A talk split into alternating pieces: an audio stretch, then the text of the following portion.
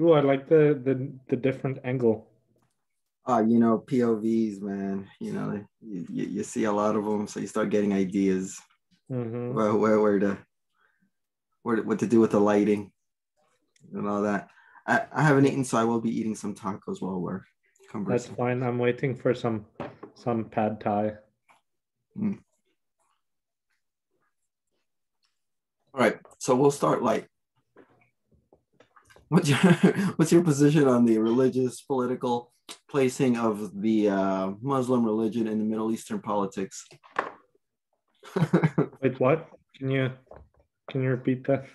Yeah, what, what's your opinion of the religious political positioning of uh, Muslims in the Middle East? Well, starting it off very lightly. I Very think. like, you know, tiptoeing. casual banter. hmm Well, it depends. Depends on where it is. Depends on what you're like generally talking about because that's Um, such a Iran and um, their uh, their treatment of non-Muslim people. oh so like um i think in in in those spheres in that culture um they have a word for, for like for non-believer it's i don't want to say it because it's a then the It's, uh, FBI is kicking down. no no it, like saying it here is fine but in south africa it's a slur for black people it's like our Oh. n word Okay. Fair enough. Okay, so my, my question is is that because of the culture or is that because of the religion? Okay, first um this is th- that's the word. I typed Hmm. it in the chat. I see. Um I will not repeat it. that means like video. someone who's going against God. Mhm. And then if you look in the dictionary, uh there's that's number one. And then number two is uh derogatory. It says in italics, um, a term for a black person in South Africa. I'm sure there's like um some history behind that transition. Yeah, there, def- there definitely is. Mm. But I'm not, I don't want to go into that right now. but, Okay. uh, yeah. Yeah. with the treatment of non religious, Yeah. religious people, like Mhm. it's weird because, like, if you if you think about it, in the 70s, Iran was like popping, it was pretty westernized. Same with Mhm. um, Afghanistan. Like hmm earlier, they used to be like super. modern I wouldn't say advanced, but they were definitely. Um, no, I'm gonna I'm gonna take my stance on it because like a religious society plunges plunges everything into a backwards Yeah. society, especially if you go if you go full on fundamentalist. mm-hmm.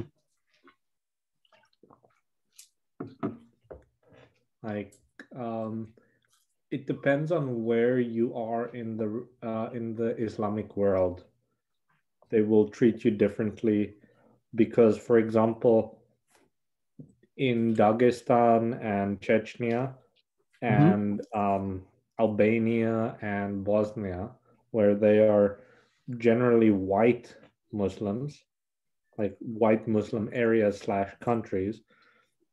Um, they have a more adaptive approach because um, okay I, i'm not going to say about chechnya chechnya and dagestan but definitely um, albania and bosnia because um, of of the ottoman empire and like a lot of their uh, i guess integration Mhm. of religion and peoples so Mhm. like um, the Ottoman Empire kind of allowed a lot of uh, they they allowed a religious people and Christians and Jews to mingle, but of course Muslims had priority over over non-Muslims. Mhm. but there was still a more or less functioning society. So they let the Kurds be the Kurds. They let the um, the Egyptians be Egyptian. Uh, the Wahhabis in Saudi Arabia be do what they want. You're Um, implying that Islam as a religion is uh, by design intolerant, and that Christian no, I'm not implying influence. anything because because um yeah they they tried to maintain an Islamic state because dude the Ottoman Empire's flag is a fucking crescent moon. Mhm. It's the same uh, I, I think I think it's similar to the Turkish flag. I think the Turkish flag just kind of tweaked it a little, but Yeah. more or less that's the Ottoman Empire. Just small, compact. Um, and I think I wouldn't say it's a problem with Islam because I think all religions have that um, potential of intolerance and having a form where they create an other. So Are you sure though? the other is someone for the populace to hate. So how would a Buddhist go about something like that? Well, I don't I don't know much about um, the religion.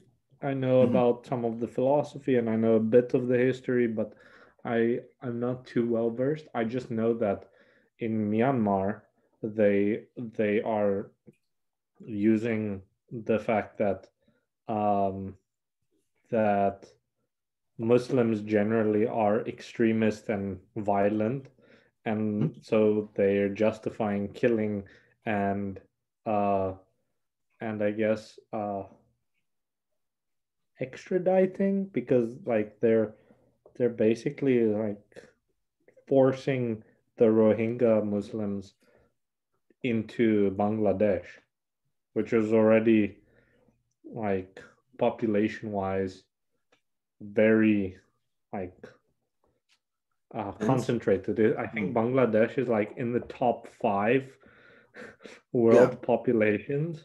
It's Yeah. like I think after Indonesia, I Mhm. think, um, or after Japan maybe.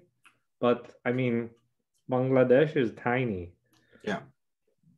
Um. So, uh, and I also know um, like what the with the Buddhist, uh, well, not Buddhist really, but China, but that's not really that's something different. Wait, so so you're saying that it's a retaliation then? Um, the way I wouldn't say it's a retaliation. I would say that they're using the fact that um, they're using their religion as a scapegoat to say, "Oh yeah, they're they're attacking our religion. They're violent. They don't believe the same stuff we do. They're other people. We hate them." I mean, it's it happens a lot throughout history. But so so here's the question then. Um, is um, does Islam uh, promote uh, violence, and those that aren't violent are actually not obeying their faith uh, to the letter? That doesn't because correct me if I'm wrong, not but exactly. doesn't uh, Mus- uh, Islam reward um, killing those of other faiths with like you know the 74 virgins and all that?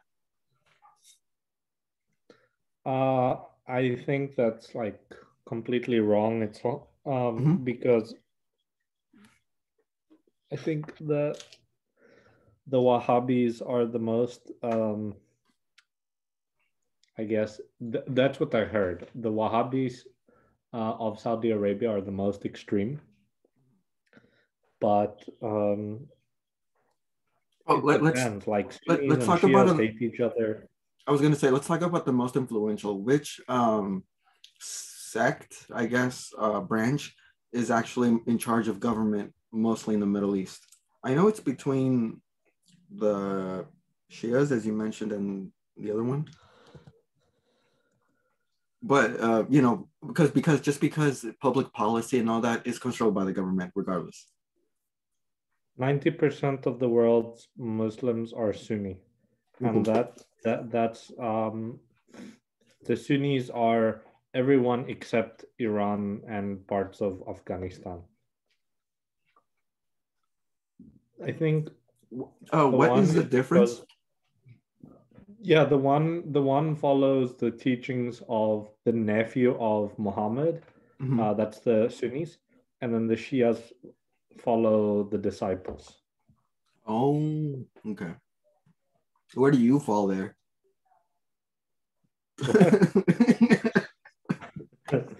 yeah, I I roll my mat out facing facing east, Facing Mecca, right? facing Mecca. Yes. Well, it's because we live on a sphere. It doesn't matter what direction you're facing, right? Like you can always. Oh yeah, angle. okay, sure, but uh, I guess I Mhm. guess uh, uh, American Muslims face east and a bit south.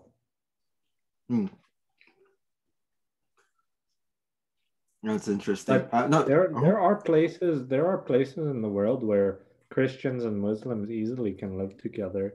Like that. I'm uh, I'm sure.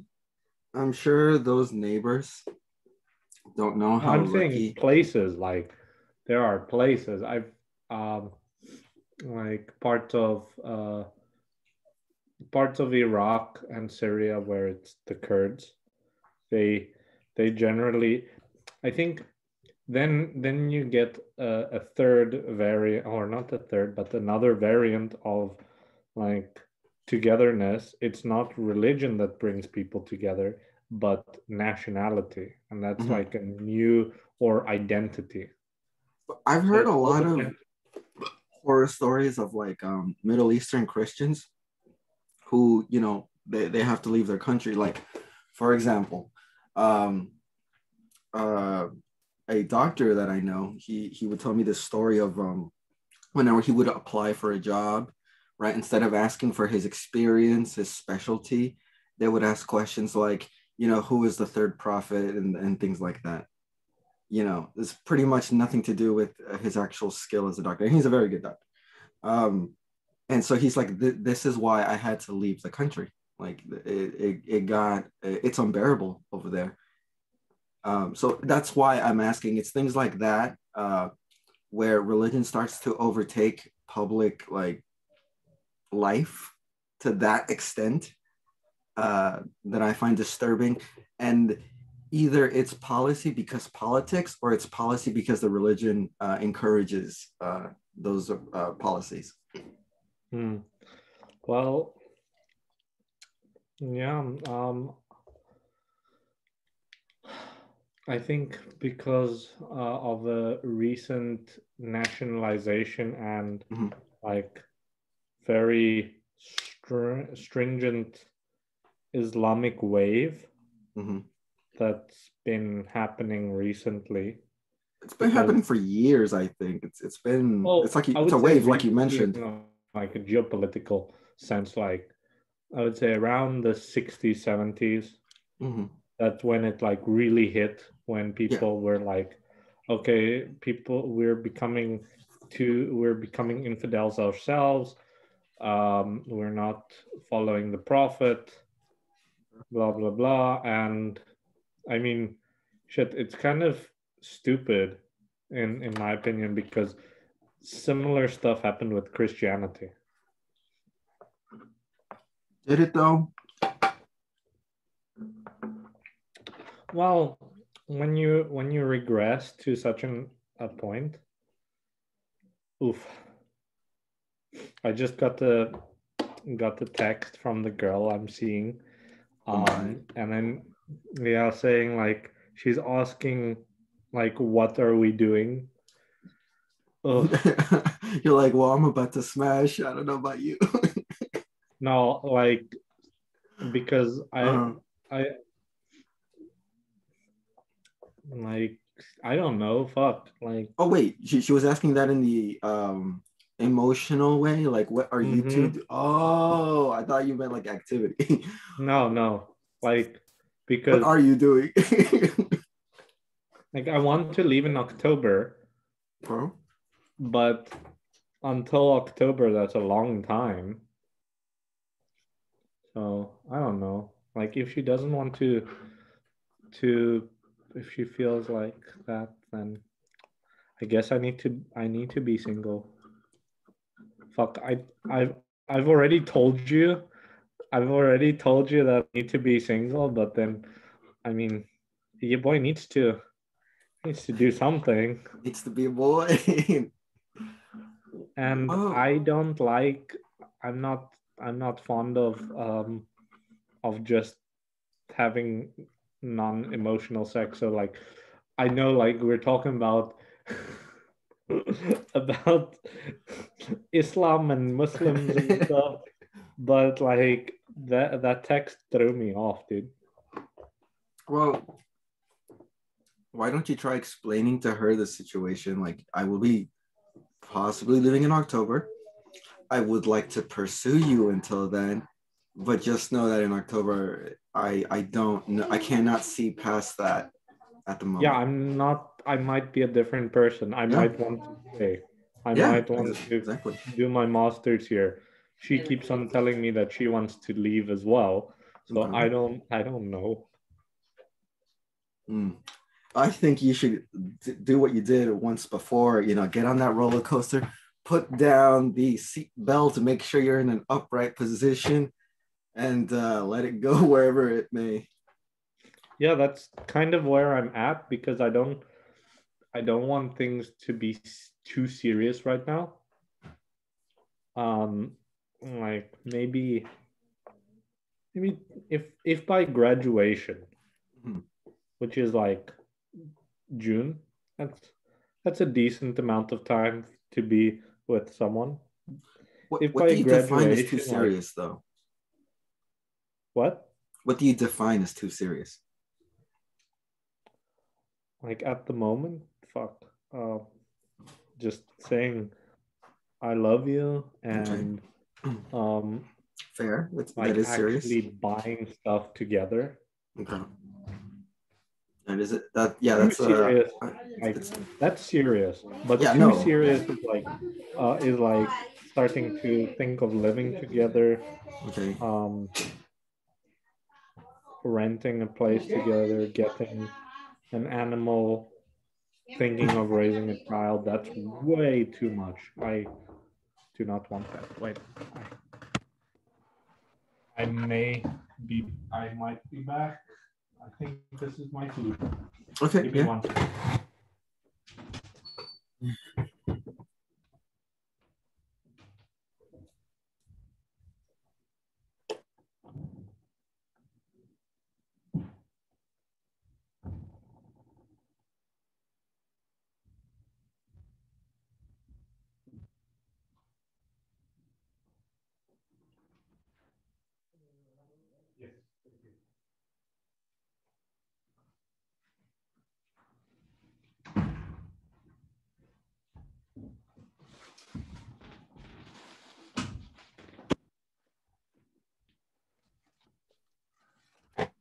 got I got it.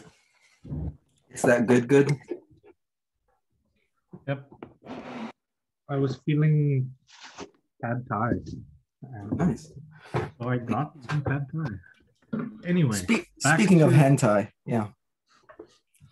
back to Middle Eastern Islam stuff. Mm. I don't know why I got my lighter. I Um. Do you know who Sam Harris is? no. he's an atheist um, who I, I was first introduced uh, to him when I saw him debate uh, Jordan Peterson on just religion, right? Atheist versus religion. Uh, it- it- it's a great back and forth, actually, if you ever feel like being entertained. But the point is, I saw him, uh, Sam Harris, and Bill Maher uh, debate against. Um, Islam in particular.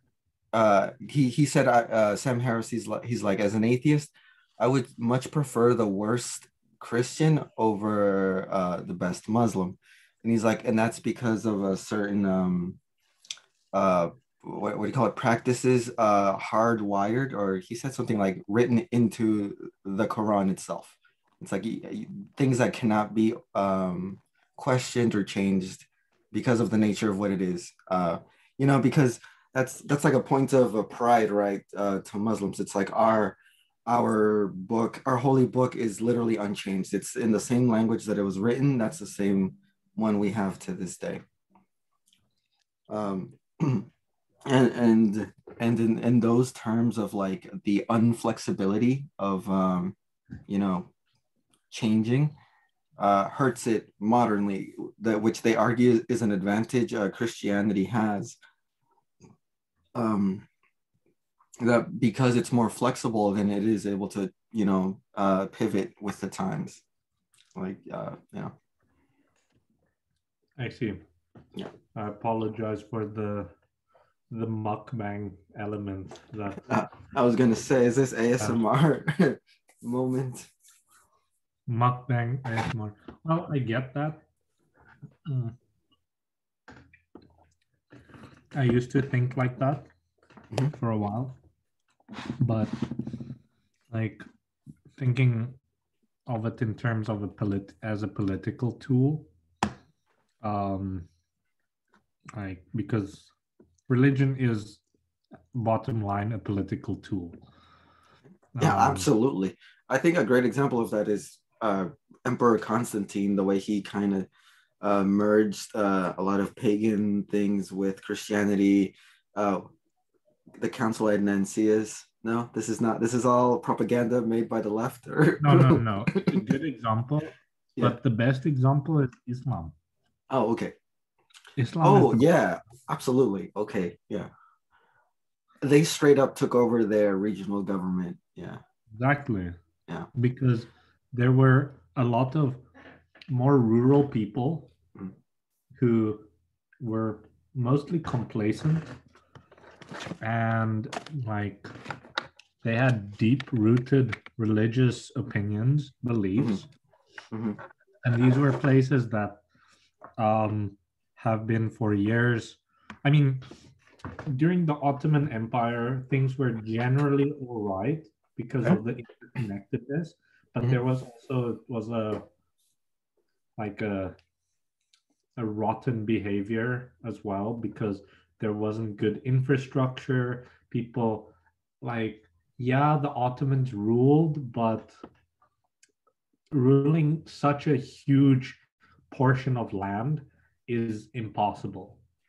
So like um wait if that's true how did genghis khan do it they didn't they just like went over went over the place and like there was a there was basically an empire for few couple of years and then boom a generation later um, after he died his yeah. yeah after genghis khan died uh his his followers they just split off into different no. parts yeah no ab- absolutely uh yeah for, for oh um here's a uh, speaking of Genghis Khan, uh, tangent real quick. So Genghis Khan uh, killed so many people that he literally um, lowered the carbon footprint of humanity on the earth, right? Mm-hmm. So, uh, arguably, he, he's he's been more evil than Hitler, right? He's killed way more people for uh, you know lesser reasons, arguably, give or take. But the point is, um, at what point uh, will we see, will humanity see Hitler the way it sees Genghis Khan? Like, is, is that just a time thing? Like, just because Hitler um, is closer to modern times, so his evil is more documented, so it's it stays in memory much much longer. No, um, I don't think so, because what Hitler did was a more inhumane thing. Because okay. Back in the days of the Khan himself. It was more of a kill or be killed type of scenario. And I mean, yeah, it was like brutal, but you kind of you kind of expect it with ongoing wars and like people dying early and stuff like that and then then when we get to a more modern society then treating humans like like the way they the nazis treated the jews and gay people and black people and communists and all that. It's it's just like i guess there was a point in time when people realized that that all this war and all this development that we have there is a sense of camaraderie in humans. And like i think after first world war there was geneva conventions there were conventions and mm, the paris accords right? Paris accords yeah all, all these like rules. Because i think bef- even before that they they attempted to minimize there was a certain point where they attempted to minimize civilian casualty um, because that was like war rules and i guess yeah, but, but those war rules really just apply to big countries. Um, places like the middle east they don't respect it at all. They just do whatever. Uh, same with uh, i think the vietnam war the vietnamese just did whatever uh, they could well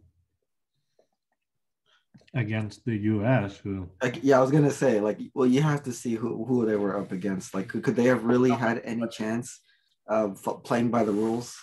The U.S. definitely broke some. They, there's a some. Uh, it broke a lot. A lot, like some. It's like they don't play that. They're not playing the same game. Jesus Christ! It's like everyone's trying to play baseball and they're playing basketball. It's like, mm-hmm. come, you're what are you doing, guy? Um, but w- at the highest level, countries like China, Russia, and things like that, wouldn't you say that they, they are playing a different game? There's a good um, piece by, uh, I guess, political scientist called. His name is Mearsheimer. Mm-hmm. Uh, I, actually after after our conversation, I'm gonna read, continue reading that. Um, talking about power, basically power. Uh, um, like he argues that like there's a lot of other politicians that use. I think Mearsheimer also uses the Peloponnesian War as a great example, where there's an established power and then um, then there's a new coming a new power that challenges the established power. Okay. Um, and now the two have to kind of fight in a battle of attrition to see who's the dominant power because they they don't have the man they, they can't afford to just go at each other fully um, so they do like these either skirmishes or economic deals like with China and the US or the um, during the Cold War. So like there's that. And the Peloponnesian War um, was the great example of Athens being the established power in Greece, and then um, and then Sparta being a rising power that challenges Athens Athens's um, authority, and that's what's happening with, um, with China and the U.S. Mm. So, so you think this is just a challenge of power, and these challenges of powers really only go one way. But what? Okay, aren't you uh, failing to take into account um, China's uh, mis um, I don't know what to call it mismanagement of their own population. I guarantee you, uh, all their growth is due to their um, ridiculous population growth and their rule of one baby. You know, since since uh, it takes a, a guy and a girl to you know make a baby, right? So they need to have at least two kids to replace them themselves in the population, right? But you know, because of this, just okay, everyone can only have one kid. Um, literally, their entire workforce is going to go into retirement within the next, I don't know, five to ten years, and their working population is gonna be just the just the it's going to be like five people trying to you know sustain 50 uh we're talking ratios. It's it's it's just going to be so disproportionate. And they don't know how to fix that because i think they've allowed recently like two kids instead of one. Uh but this is such a generational like problem. It's so slow that I uh, uh, and uh, the culture it's so embedded in their heads now like oh one kid is ideal. Um that I doubt they're going to be able to fix it in time for uh, them to just you know reverse course basically and recover. Because um, if you look at their uh, have you seen those population graphs right? Like uh, where they show at the very top is the elderly the middle is everyone most people and at the very bottom are babies. Um, theirs looks very it, it looks very disproportionate. And uh, their oldest, their biggest population is starting to creep into the um, the top of the pyramid, the top of the graph, which is gonna it's gonna be like an upside down triangle basically. Uh, in a, in a in a couple in a while, and India on the other hand is doing what they did uh, back in the '90s. Uh, you know, th- there's a there's that sneaking suspicion that they're going to be the new China uh, around that time just in terms of economic growth and you know they're finally going to industrialize um, much better. Uh, you know they are starting to get more political. I mean did, didn't they have like a thing with kashmir just the other you know year? So they're starting to exert some military power around them which is a sign of power but it's also like a dick move because kashmir is really not that threatening to them. Um, but I, I guess, right? Although, didn't they have like a a serious altercation with China? Like it, it almost came to nukes. Like not not with that one. Yeah, India. Mm, I don't think it would have come to nukes, but it definitely there were a few Chinese killed and like yeah one or two Indians killed. Yeah. Um, so I yeah I, I would agree with you if it weren't for that like population problem. That's really it's really hard to ignore. Like I, I would credit like 80 to 90 percent of their success specifically to that, to their just ridiculous workforce. Mm. Bro, how can how can you say that? Oh, come on. What you you're gonna give it to good old like ingenuity? Is, is that it? Like a good old hard work? What What's the sauce? Like, I mean, um, it's more of a cultural thing. I feel because India's population is also huge. Their their GDP is nowhere close to um, China. If if you use that logic, then you would say any country that has a huge population should have a good economy. So looking at like I think third the third most populous country is Indonesia. and they're not exactly the best of country. To that, I would say the reason China grew so much is because of the cheap labor, know, their people, right? And uh, a combination of that and their government uh, tying up um, foreign investments into their economy so that it's near impossible to pull that money out once it's invested into China, um, unless you have like some kind of leverage with the government. Uh, so once that becomes too unbearable, uh, uh, India, which has a very similar like big population, can swoop with that cheap la- the exact same thing. Uh, that's that's what I'm saying. Like, it, it, it's such a simple but effective uh, way to grow economically um, if the labor is cheap enough and you know distribution, and India has much better relations, uh, you know, being democracy, quote, quote unquote, um, that I think that uh, once people realize like this is better for me uh, economically, they'll switch. Because I think even Sony, you know, like a pretty well-known big company, uh, has not been able to pull out a penny from China, even though it's been it has Sony stores in China, like it's been allowed to open franchise in China. Uh, but that's it. Like that's that's where it stops. They haven't been able to like pull out any money, investment or otherwise. I mean, which is brilliant on the Chinese government. Like Jesus Christ, like they're they're using um, every trick in the economic book that uh, they can get. Who can blame them, right? Being oppressed and choosing the wrong gov- uh, type of government, communism. Like, please, if I'm not mistaken, I think that failed uh, pretty badly early on in its implementation.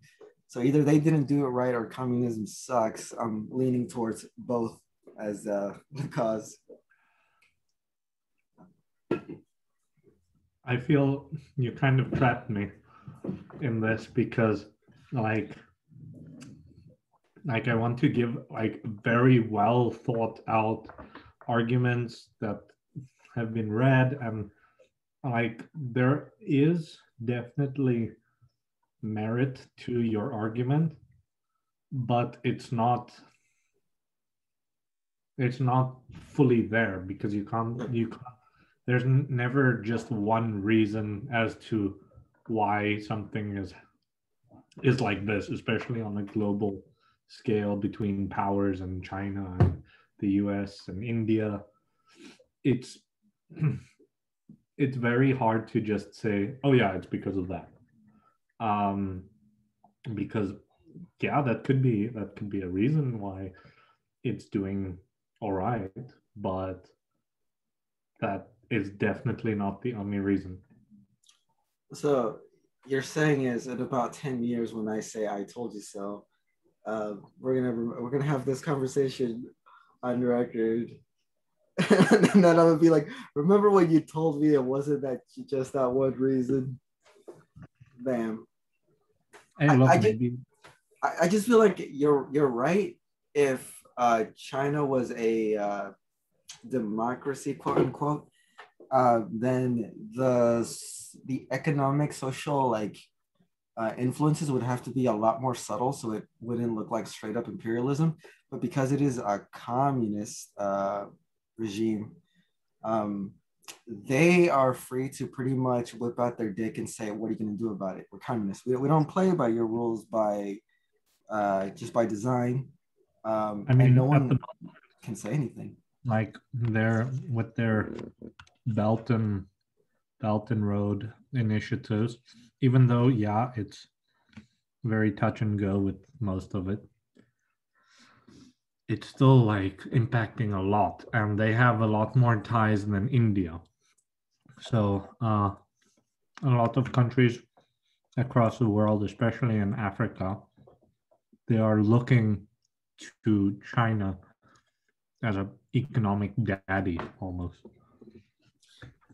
Damn, but but but Africa got the shaft the worst out of all the um, colonized, uh, all the imperialism. Like I I took some time to really look at why Africa was so um, I don't know economically like just stunted. Um, Jesus Christ, it it they were imperialized to hell like and it and it was just it was like they were imperialized so hard that when other countries pulled out, it hurt them because they were so like it was so ingrained into you only survive because you have this external economic support and you wouldn't be able to support yourself hmm. otherwise. And we're going to make sure you can't support yourself otherwise. So when they did pull out you know because modern times it was like oh shit that we like exactly what we planned yeah like this is what we planned against. Yeah, as, soon as, as, soon as, these their their um fathers, mm. colonial dads, yeah. pulled out. No, yeah, it's their yeah. As soon as the parents went, um, the colonial, the new established countries were kind of like the fish in Finding Nemo when they Mm. when they escaped the aquarium. They were like, now what? Yeah, Because- it- no, exactly. The countries the countries that the Europeans created were completely already conflict ridden. So like there wasn't anymore really a an other to pull together Yes. against. Yeah. Um and the idea of n- like nationalism isn't really a huge thing in Africa. right? It's like on the, on the one hand, it's good, but on the other hand, it's bad, right? Like on the world stage, it's bad, but on the local stage, no wait, the other way around. Uh, the point is, if people don't come together, then they, they don't get uh, they don't scream loud enough on the world stage.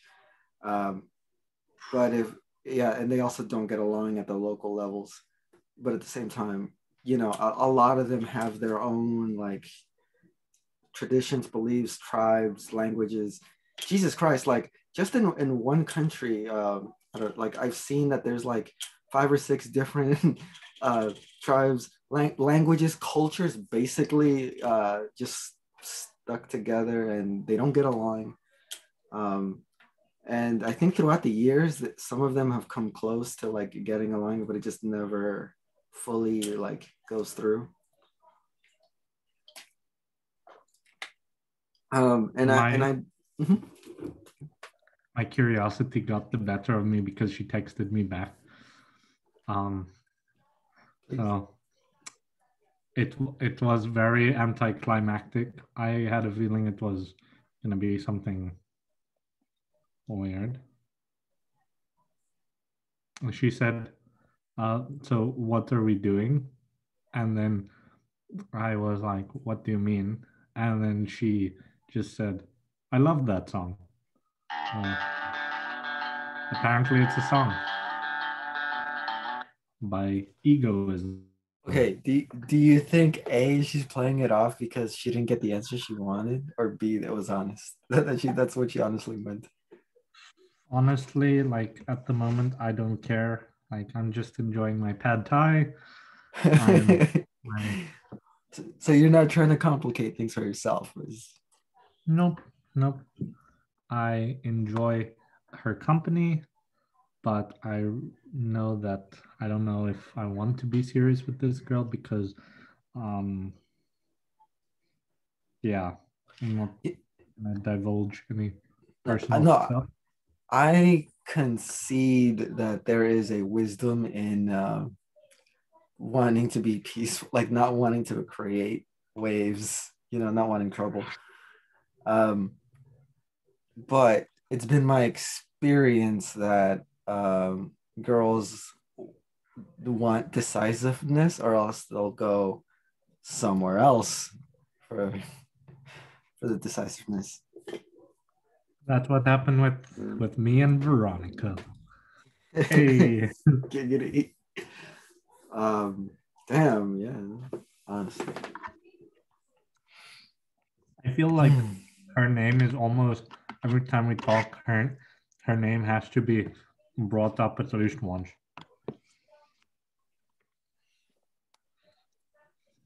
but i feel you know like i want to tell you Mm. exactly what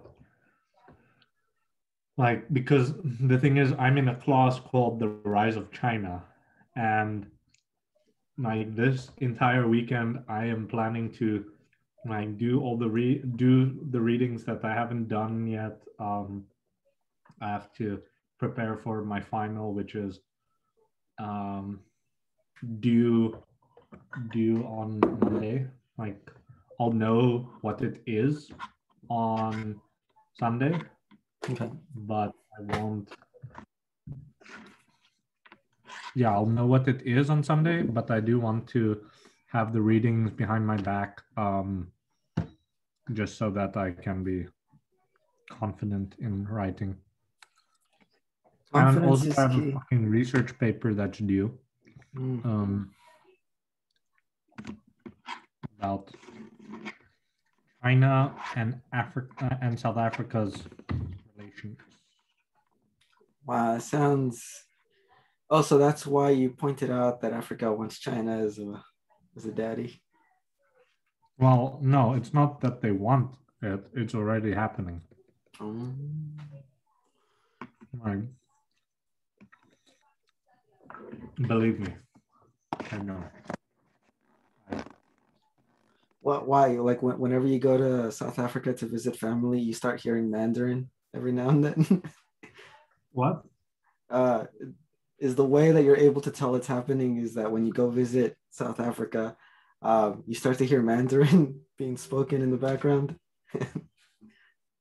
No, but there are more and more like infrastructure projects that are done by uh, Chinese workers.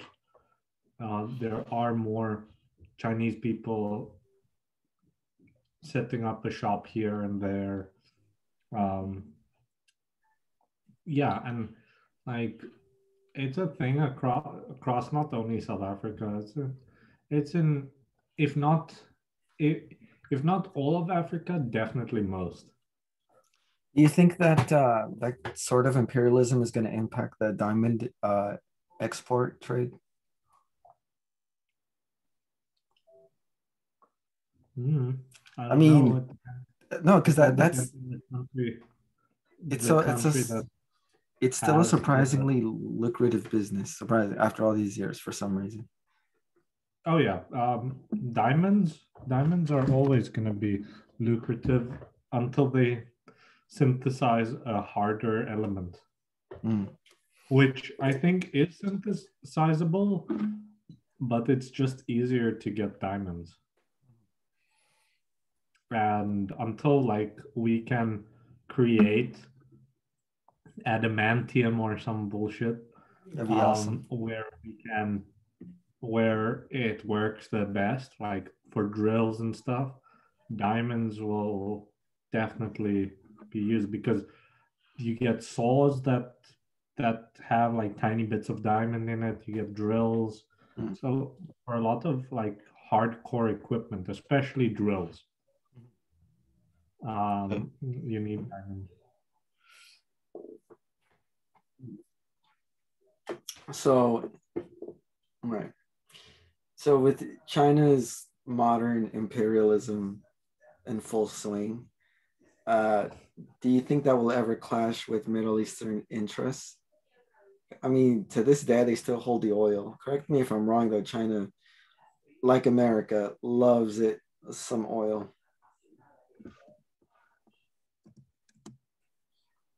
Well, no, you're not wrong. Um, they're uh, they're still trying to develop their country, even though it's pretty developed. But they're they're doing more and more and bigger and better. Um, and like they will look for they will look for sources where they can get just any resources, not only oil. Like, I think a huge percentage of Australia's GDP is influenced by by China's um, uh, investment. They're importing a lot of Australian minerals. Yeah, from what I hear, yeah, Australia's pretty rich in like copper and some other right. What is it? Um, raw ores. But this, I sent you a video. I sent you a pretty decent video about um, about China. Uh, uh, when you have time, give it a give it a, a look. A look. I will. One hour. Okay.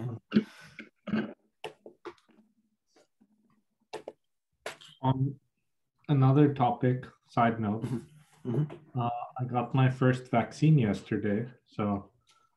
How do you been- feel?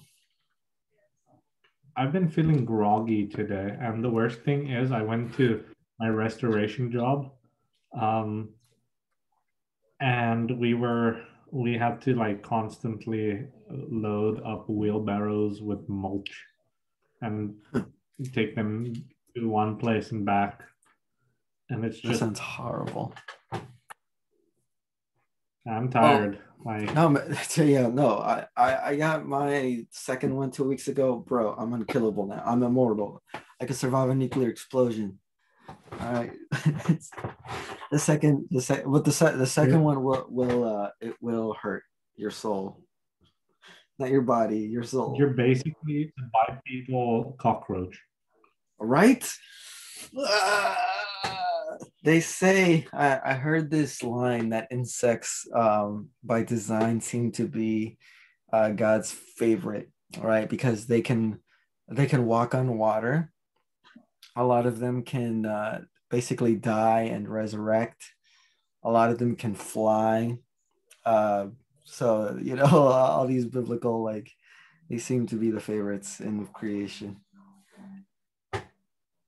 yeah imagine imagine the world had a higher oxygen concentration uh, get scorpions the size of dogs and stuff. Jesus. oh god Um, oh, oh, uh, that, that reminds me. Um, what are your thoughts on the origin of the of the COVID nineteen virus? i mean what do you mean All right, so there's only like what six or seven level five labs in the world, right? Uh-huh. Uh, or level four labs, and everyone knows like it. There, these labs are so like um, well known across the world that like you, everyone knows where they are, all of them, and Uh-huh. uh, it just so happens that in Wuhan, you know, the Chinese have their own level four lab, where they uh, happened it was also known that they were uh, working on the exact uh, two animals whose dna they found in the covid-19 virus. Um, and you know when the sars outbreak happened the chinese government found the cave where it came from within within a week right? But mysteriously you know the uh, covid-19 they just can't figure out where in wuhan it originated for some reason right Hmm. um so so the, the question is like is is it obvious that there was a mistake? Like they literally like someone messed up and they accidentally released a, something they were working on? I mean i'm not saying it was a weapon. Like a lot of the times um labs will mess with viruses just to look at certain proteins if they're able to be biologically synthesized or something Look, if I want to go into conspiracy theorist mode, Yeah, I'll please. definitely, I'll definitely say, yeah, there's a huge possibility that happened. But if I'm like thinking rationally and professionally, then a wet market, which is the most like I'm 90 95% sure that it's that it happened in a wet market. I'm almost 100% sure that it happened in an in a wet market because like all the animals are together in such a close proximity. They shit on each other, they piss on each other. Um Yeah, but but for this flu virus to have like these three factors, right? It it, it has pangolin DNA, it has bat DNA, and they happen to be um, genetically uh, re- recombined, reconfigured to uh, be compatible with human uh, cells. Because you know, interspecies like virus hopping is exceedingly rare. well, I mean, shit, it's a wet market, so like things are able to happen. So Yeah, but if that were true, wouldn't this type of thing? Like, come on, this this virus would have to like do jump through quite a bit of hoops to like look, I'm- survive I'm three saying- species. saying con- conspiracy conspiracy theory me says I totally agree with you. I think there was a thing, but I think what's funny for me in general, like the world can believe that it was a wet market, and China should definitely ban them because they are fucking disgusting and they are just wrong because it's so many exotic animals that Mm. should not be in such close human contact live especially so like fresh meat right next Basically. to a live uh, like infected bird or something that's oh, Okay. that- Wh- Just- Where do you? Where's the line of uh, conspiracy and uh, plausible? Uh, is it um, deniability? plausible deniability is that within a certain block radius there may have been a, a lab test like a, a lab that's testing um, one or two or both of these subjects and um, So it's coincidence that the virus just happens to have the DNA of the two animals we know for a fact were being um, experimented on in the lab. yeah maybe maybe um, a researcher got careless Okay. and didn't Yeah. follow Protocol. 100 protocol and Yeah. wanted to go for a axolotl burger or something. Damn. Those, those little guys. Um, they're pretty interesting axolotls actually. I heard that they're um they're salamanders that have a genetic mutation that doesn't let them mature all the way. And that uh, we know the gene that um, is responsible for salamander maturity. So if you can reactivate it, and they've done it on a, an axolotl, it will fully develop into a salamander. Uh, if if you do that it's kind of interesting. Fun fact, just throwing that out there, little bio info. Thanks. You should come back to biology. We miss you. No, we had chemistry. We have we- uh, Bio 6B, right? oh, uh, the uh, professor. Um, damn it, he was he was easy. He was pretty cool because he was easy. Um, damn it, but yes, actually, now I remember now. Yeah, that's that's the class where um, Veronica was there and uh, uh, Alex and Shiva, right? Yeah. Right? It's like that was a lifetime ago. Right? Is it start? Is it start, is, is time starting to hit you like?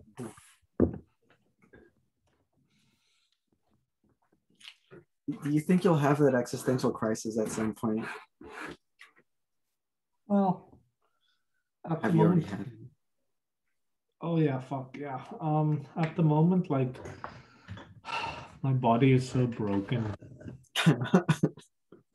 so so it's a breaking of the body and a breaking of the soul that happen in Yeah. tandem.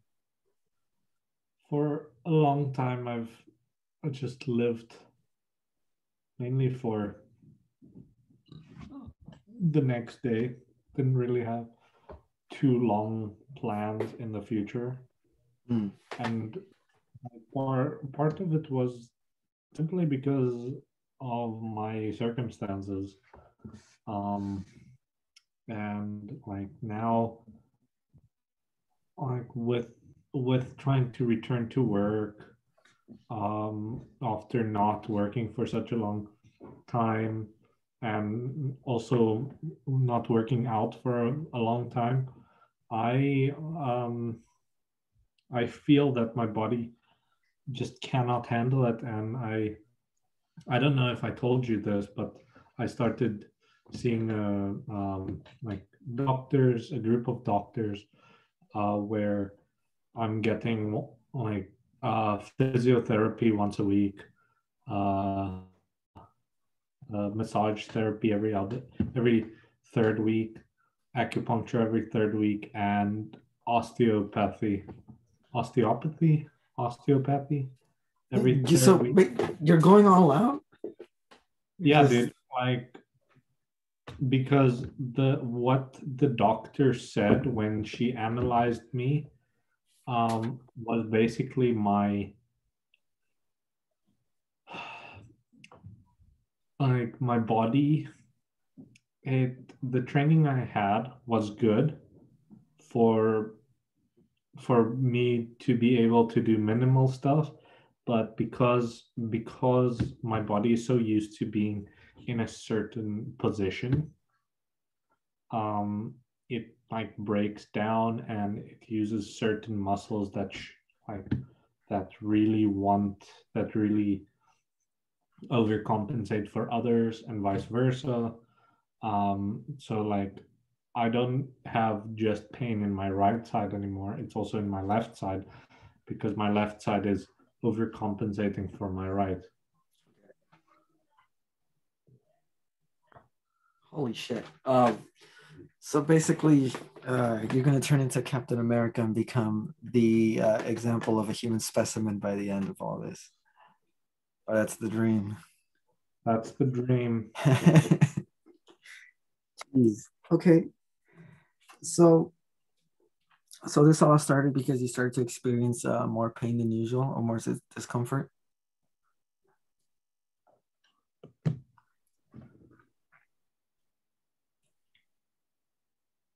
what sorry So, so you started. the text that this girl is sending me is really weird. I mean, she said she was smoking weed.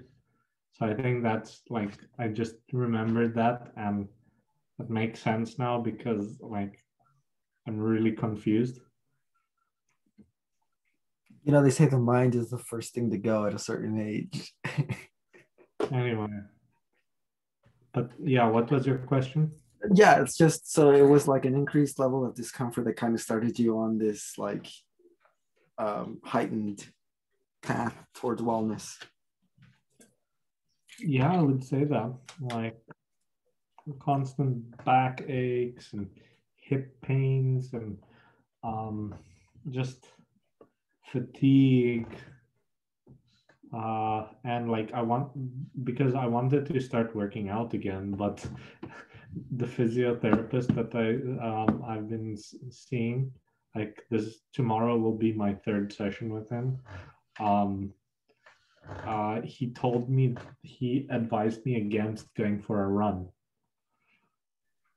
because he doesn't want me to use muscles that aren't like he's telling me to give it some more time because the treatments that I'm getting with the uh, the alignments of the osteopath and the muscle relaxation from acupuncture and massage therapy should be able to co coax co, co coax my my body into like just relax relaxing certain tension in certain parts Okay. because I have a lot of tense ten- tension, especially around my jaw.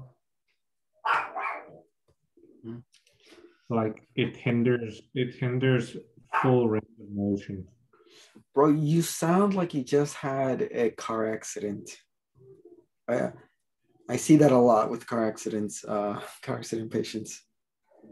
Uh, they, they have muscles that are just tense. Uh, Oh yeah, no, but the thing is, for me, it's years of tension. Hmm. Years. So, I know a car accident is immediate trauma, and then your your muscles get in this weird tension. But I'm used to it, mm, and like last week, holy shit! Like the the physiotherapist was like prodding and poking me at certain points, and it hurt like a motherfucker. okay. Yeah, it hurt like a motherfucker, but it did help with my range of motion. Okay, so it's the yeah, okay, yes, yeah, it's definitely then as you mentioned, it's just certain muscles that uh, don't usually get used uh, are just not used to being in motion. hmm Like I struggle lifting my right arm up. As you can see, like I'm tensing this part and my neck goes in like like that. Mhm. uh, because I'm using certain muscles incorrectly because they're tense and um, because it's I I guess my brain built up this specific way to to move to do that specific motion and that's how it be Well, that's how it be at the moment, but it sounds like it, it doesn't have to be.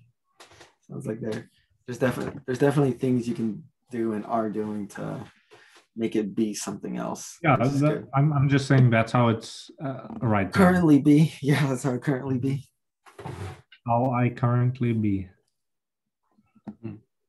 You know, uh, the other day I saw this quote. You know, it was or two quotes. Uh, the first one was, um, uh, "No enemy has been able to lay uh, has has been able to put a scar on my heart. The ones that are there were made by people who said they loved me." Right. And then this other one uh, by the great Liam Neeson. And I swear he has the best lines. Uh, he said, uh, one day you catch yourself wishing the person you love the most never existed just so you would be spared the pain of having known them. Um, damn, yeah, no, both of those quotes just kind of sat with me for, for, or they've been to this just now, they're like, they're still sitting with me. Uh, Can you say it again? day. Hmm? Yeah, can you go with it again I'm sorry. yeah can you can you repeat the quote i want to Oh, uh, which one? the liam neeson quote uh, one day uh, you'll catch yourself wishing the person you love the most never existed just so you can uh, be spared the pain of having known them. I mean, I guess it depends. I guess it really depends because, like, yeah, I don't know. My my ex, um, she sent me uh, a birthday present. Um, Okay. Yeah, she sent me a birthday present, and like, yeah, it was lame items. It was socks, a candle, and a bar of soap. But she knows me as a non-materialistic person, and like the socks definitely from my favorite book, uh, Hitchhiker's Guide. So it's Nice. I haven't opened them yet, but it's these these socks with the with the planets like sticking their tongue tongue out. Nice. Um, and then like the the the note she she added to it was, um, it was short and sweet, but it maintained enough. Uh, uh, I guess it had some good uh, sentimental value. Um, and like I, because at the moment she's she that quote like by Liam Neeson, that's definitely applicable to her. But all of maybe maybe it might um change as the years go by. But Okay, does that has that ever come through though? Things ever change as the years go by, or do things just become more defined as the years go by?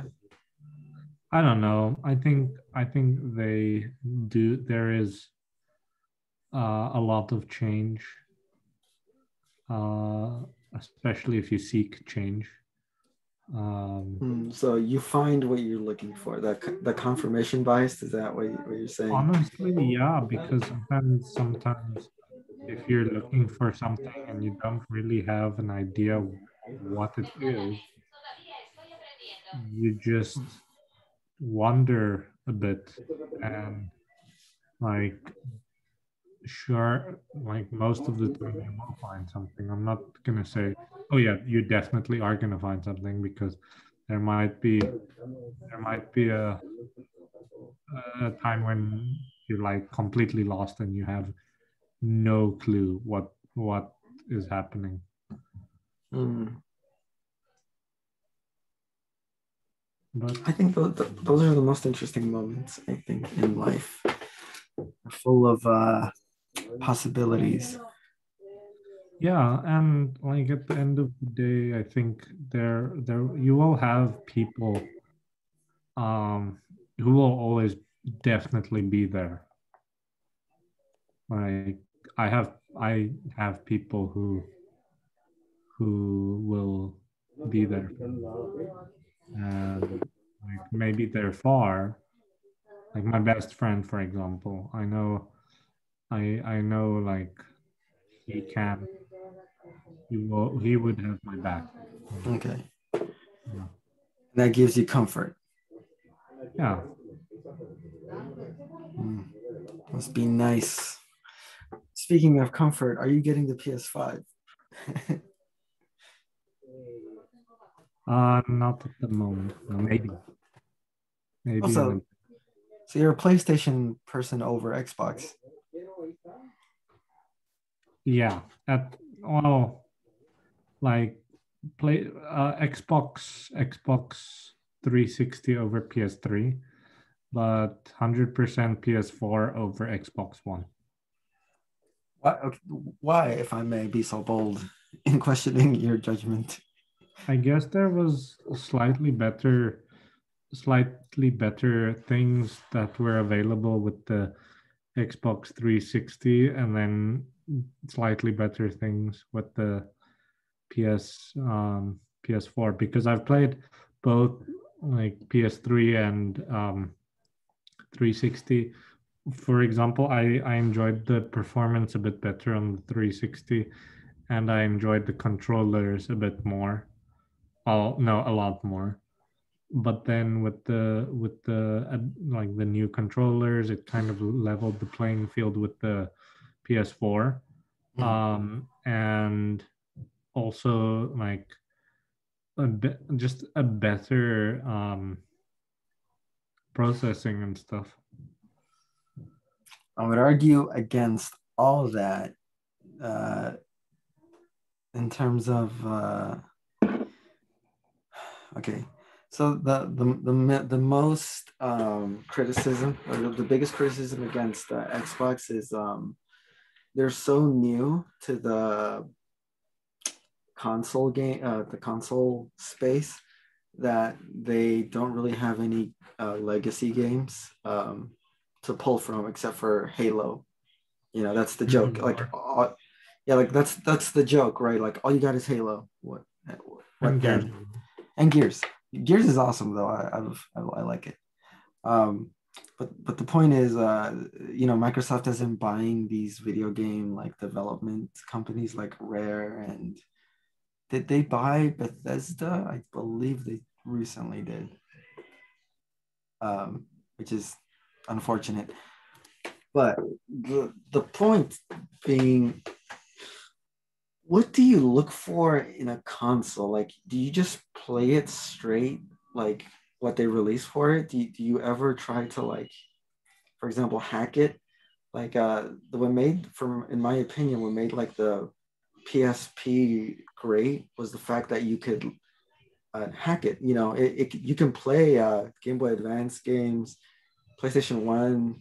Um, you can download uh, PSP games and play them for free um, if you just put in the extra effort. And the PS3 uh, was that for its generation. Like it was easily or easier to hack, uh, which means you you had an open library of PS2 games, your PS3 games for free, right? Like illegally downloaded. Like the secret to you know a lot of things in life. You know the secret ingredient is a bit of crime, but uh, you have this selection uh, that you just wouldn't have in an Xbox in the same condition. And from what I understand, uh, the 360 was never hacked. It's like super solid in its security, which on the one hand is is good. You know, no one steals your information, but it's bad because you can't do anything past what Microsoft lets you do. You know, which which may or may not play uh, a factor in people getting consoles, right? Well, yeah. Hmm. I mean, I didn't really look for that. Uh, I didn't really look for that when I had it. Uh, honestly, I just like playing it. I, I think uh, for me it was more of a nostalgia factor when it because I've never really been a hardcore gamer. Who has who has actually been a hardcore gamer and not just saying it? You know, I I haven't met anyone who's legit. You know, there's a lot of people that say, "Yeah, man, I'm a hardcore gamer. I've been playing." I don't know Tetris since it came out back in 1964. It's like you're only five years old though, like you, you weren't even around. but the point is, um, I don't think anyone has really been a hardcore gamer unless you know you legit owned a, like uh, a PC and just emulated the hell out of everything that came your way. Um, Now, I know, I know some, some people who are like hardcore so they live they live and breathe um, Street Fighter Five. No, they like they they played a lot of games and they used to uh, download games, crack games, hack certain stuff. Yeah, you know, recently, um, I, I, I had, I was having, I was starting to have like a little, like, a little crisis of identity.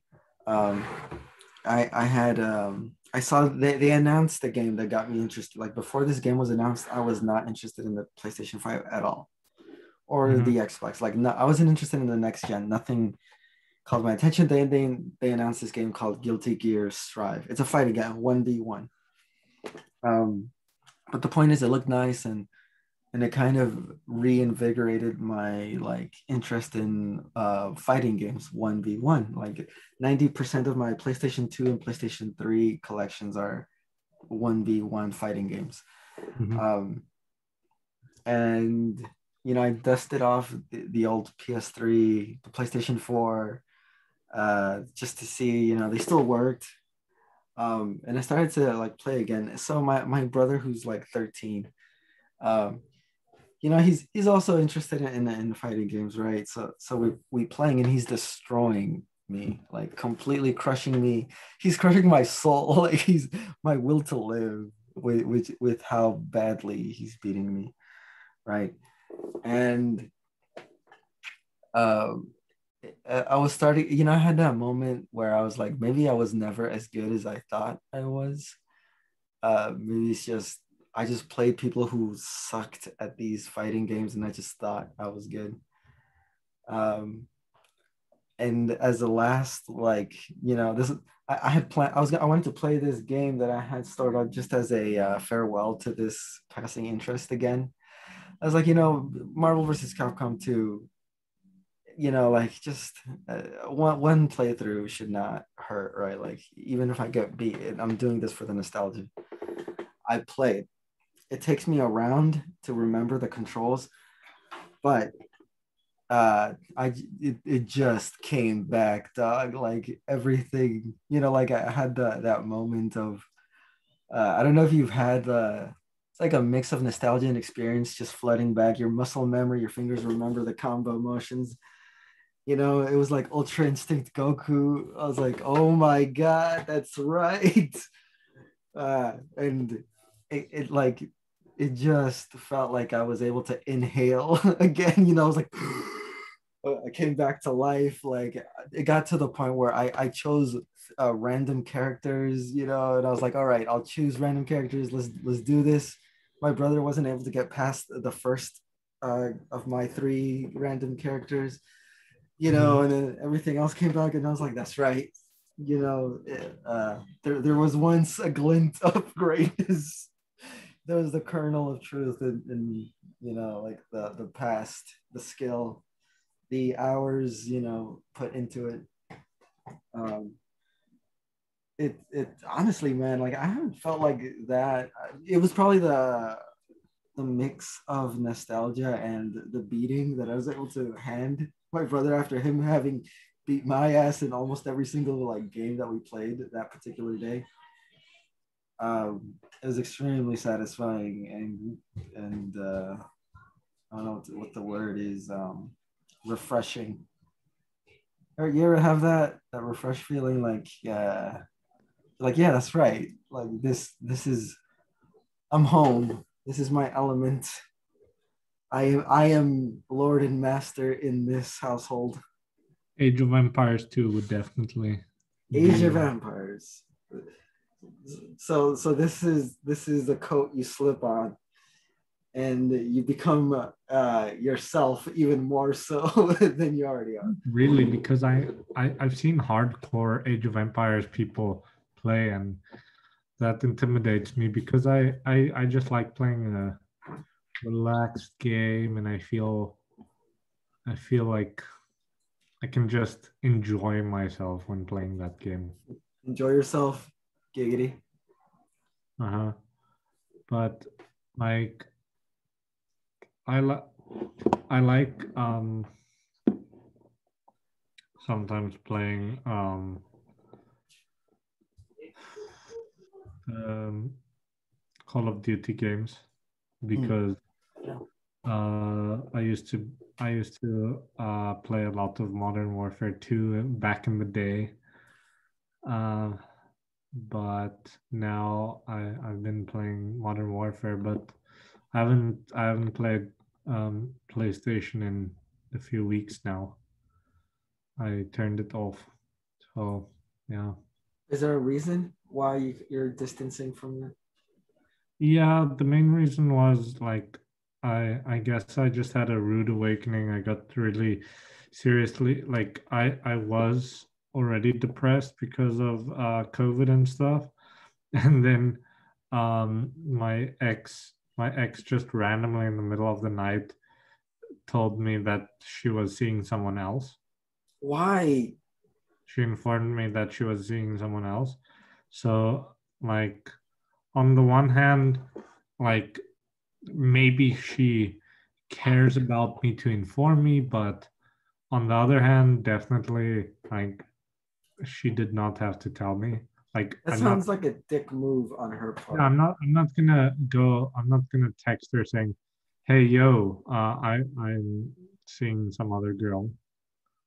That's weird. I, Um, o- okay, you, you don't feel like that was a direct insult. That okay, that felt very deliberate. It's it's like she wanted to slap you, uh, you know, but couldn't because of the distance. So she did the next best thing. maybe. Why? Maybe. No, what, is this the same one that sent you the gift of socks? Yep. Uh, does she, okay, either she's not aware of like how mean that. To, to be Is- to be fair, I was her first relationship. Stop. All right, stop. Oh. I'm gonna stop you right there. No, to be what is this nonsense? To be fair, to, to be she she tells you, you know, she she whips her dick out in front of you, slaps you with it, and you're still like to be fair on her behalf. Well, yeah, because I did her wrong in the beginning of our relationship, and like Ron Um, does not, uh, you know, per, is, does not excuse uh, a response that is also in the same vein. Good sir. Well, I mean, I don't know. Like, I, I don't really like as a, as a thought of stoicism. I shouldn't. I should not really care. No, uh, Yeah. stoicism isn't not caring. It's it's having the peace of mind to respond to the best of your ability. It's not inactivity. It's I don't it's have. just- To, I don't have to respond That's true. to this. Yeah, that's true. um because like if it if it was a direct um a direct uh insult which i highly doubt it was um then then that's on her conscience. I I don't really care. I'm moving I'm trying to, but I'm moving on with my life. I'm seeing someone else. Um I'm trying to graduate. I'm moving away. There's a lot. So it sounds to me like you're excusing her misbehavior eh, because that's what that is. With Okay, like, well, I'm doing so much better. It, it's not like she really matters anyway. Oh, You're you're right. You're right in that regard. You're absolutely right. But at the same time, you, you gotta say, I mean, at what point do you draw the line with like, hey, cut that out? You can't talk to me like that. Like, I'm not angry. I have no ill will towards you, but you definitely can't talk to me like that. This is not permissible. Well, yeah, but um honestly, I I don't know what to say and don't know Mm. what to do, so I don't really care. You Uh, sound like an abused, emotionally abused person, man. On that note, I I'm not I don't want to I don't want to continue with this Okay. story. Okay. Um because like i've i don't want to over rationalize it i don't want to think about it i don't Okay. want to give it the time of day because i don't feel that it merits any of my thought Okay. um but also like the pad thai hit me and i've been like running on fumes for the last few few minutes No, I can Um, tell, man. You, you're you're saying more like droopy, like it's it's uh your head. It looks like your head is heavy. Um, yeah, no. If you want to call it a night, that's fine. I understand. Uh, uh, I'm grateful that you gave me the time of evening that you did. I, I, you know, I love I love these chats. Like, uh, I guess I'm just a conversation guy. Um, thank you for for for this. definitely we should do it again sometime for next time next time don't spring up on on these heavy conversations like that because i like to i like to i guess um just be a bit not informed but rather i i like to be prepared Okay. Oh yeah. Hey, but remember, like uh, gotta be like Muhammad Ali, like light on your feet, like float like a butterfly, stick like a bee. uh-huh. A, a man never goes looking for a fight, but he's always ready for one. You know. that's that's that's the mod. That's that's the moral of today's Barney and Friends episode. indeed Amen. do you think i like i should work 28 hours for spring break week Um, I would say yes, unless you have the option to travel. Uh, just because of uh, COVID and lockdown, um, I just believe it's just better to keep you know, like move as much as possible. But if it's either that or stay at home or go somewhere that's still close, then then just work. You know, give yourself that padding of money for that time frame. It, it doesn't hurt. It helps. um with the with this girl um uh, like we discussed maybe like in spring break going camping overnight um or going up to half moon bay so That sounds awesome. Actually, if Yeah. if you, if that's an option, bro, you go for it regardless of anything. That, that sounds like just a cool thing to do. Yeah. yeah So so the question isn't if it's uh what to bring to this pic- picnic. yeah um when gonna text her Would- Yeah, man. The, the the older I think I get, the, the more I realize that uh, the the age of adventure stops when you stop uh, adventuring. You know, It's, it's when you start second guessing, like going out versus staying home or working, Mhm. that your age of adventures is dangerously close to ending. Because that should never be the question. Un- Unless you genuinely need the money, uh, then that's just being responsible. like I genuinely need the money Oh, well, and I don't have the I guess the mode of transportation because I'm basically where you were a few years ago. damn. nice. Must So- be nice. So, so, so, so you have to uh, you have to rely on charm and conversation to get places. the the worst thing is like um yeah i have charm and i like having conversations but as like you you know that you, you know me but um I've seen. i'm not i'm not too confident of a person I'm that really messes with me Yeah, like people can be really stupid but confident and get fairly far in their endeavors, um, or, or smart and confident and get even further. But the point is, confidence does move mountains, you know, in a certain way.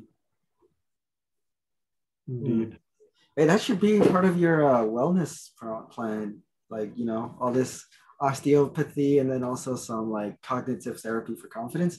Bro, you would be like Uberman, Ubermensch, like by the time it is, it's over. Like, just, like honestly i think the easiest way to just build my confidence is first of all like this this will be my last thought and then i really want to go take a shower and then just pass out in bed but Nice. um, i think the best is like the the restoring my body just getting that full range of motion so that i can finally go to the gym and stuff. Uh, like start spending money at the gym instead of just Uber Eats and shit, um, because that that does waste a lot of money. Um, um, and then because like I know when working out, I do tend to eat better food. I tend to want to buy groceries for myself and stuff, as well as um, with that boost of dopamine and stuff, um, like and like uh, cleaning my room. I want to we like there's a there's a bunch of things that it feels like dominoes and as soon as the one falls then it will all fall in place. But um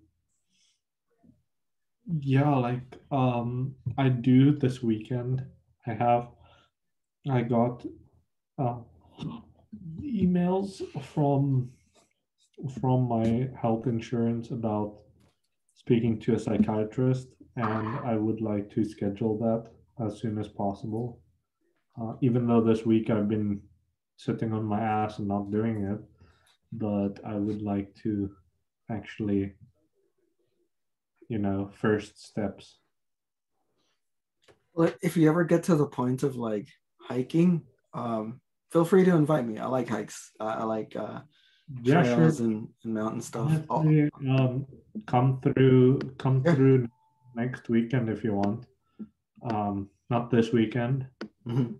but the weekend after finals um like just come through whenever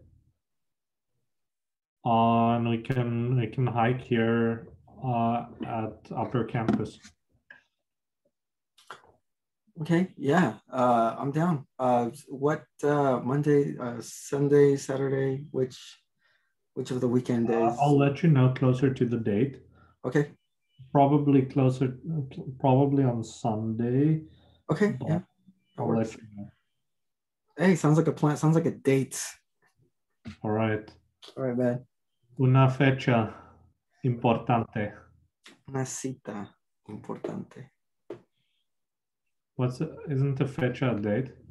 Fecha's date. Uh, Cita's like um, Cita it is says an it, appointment. it, it's it's it's an appointment, but it like uh when when a guy and a girl um go out, they, they call it uh, cita more more than fecha. I see. All right. Well, that's my Anglo brain for you.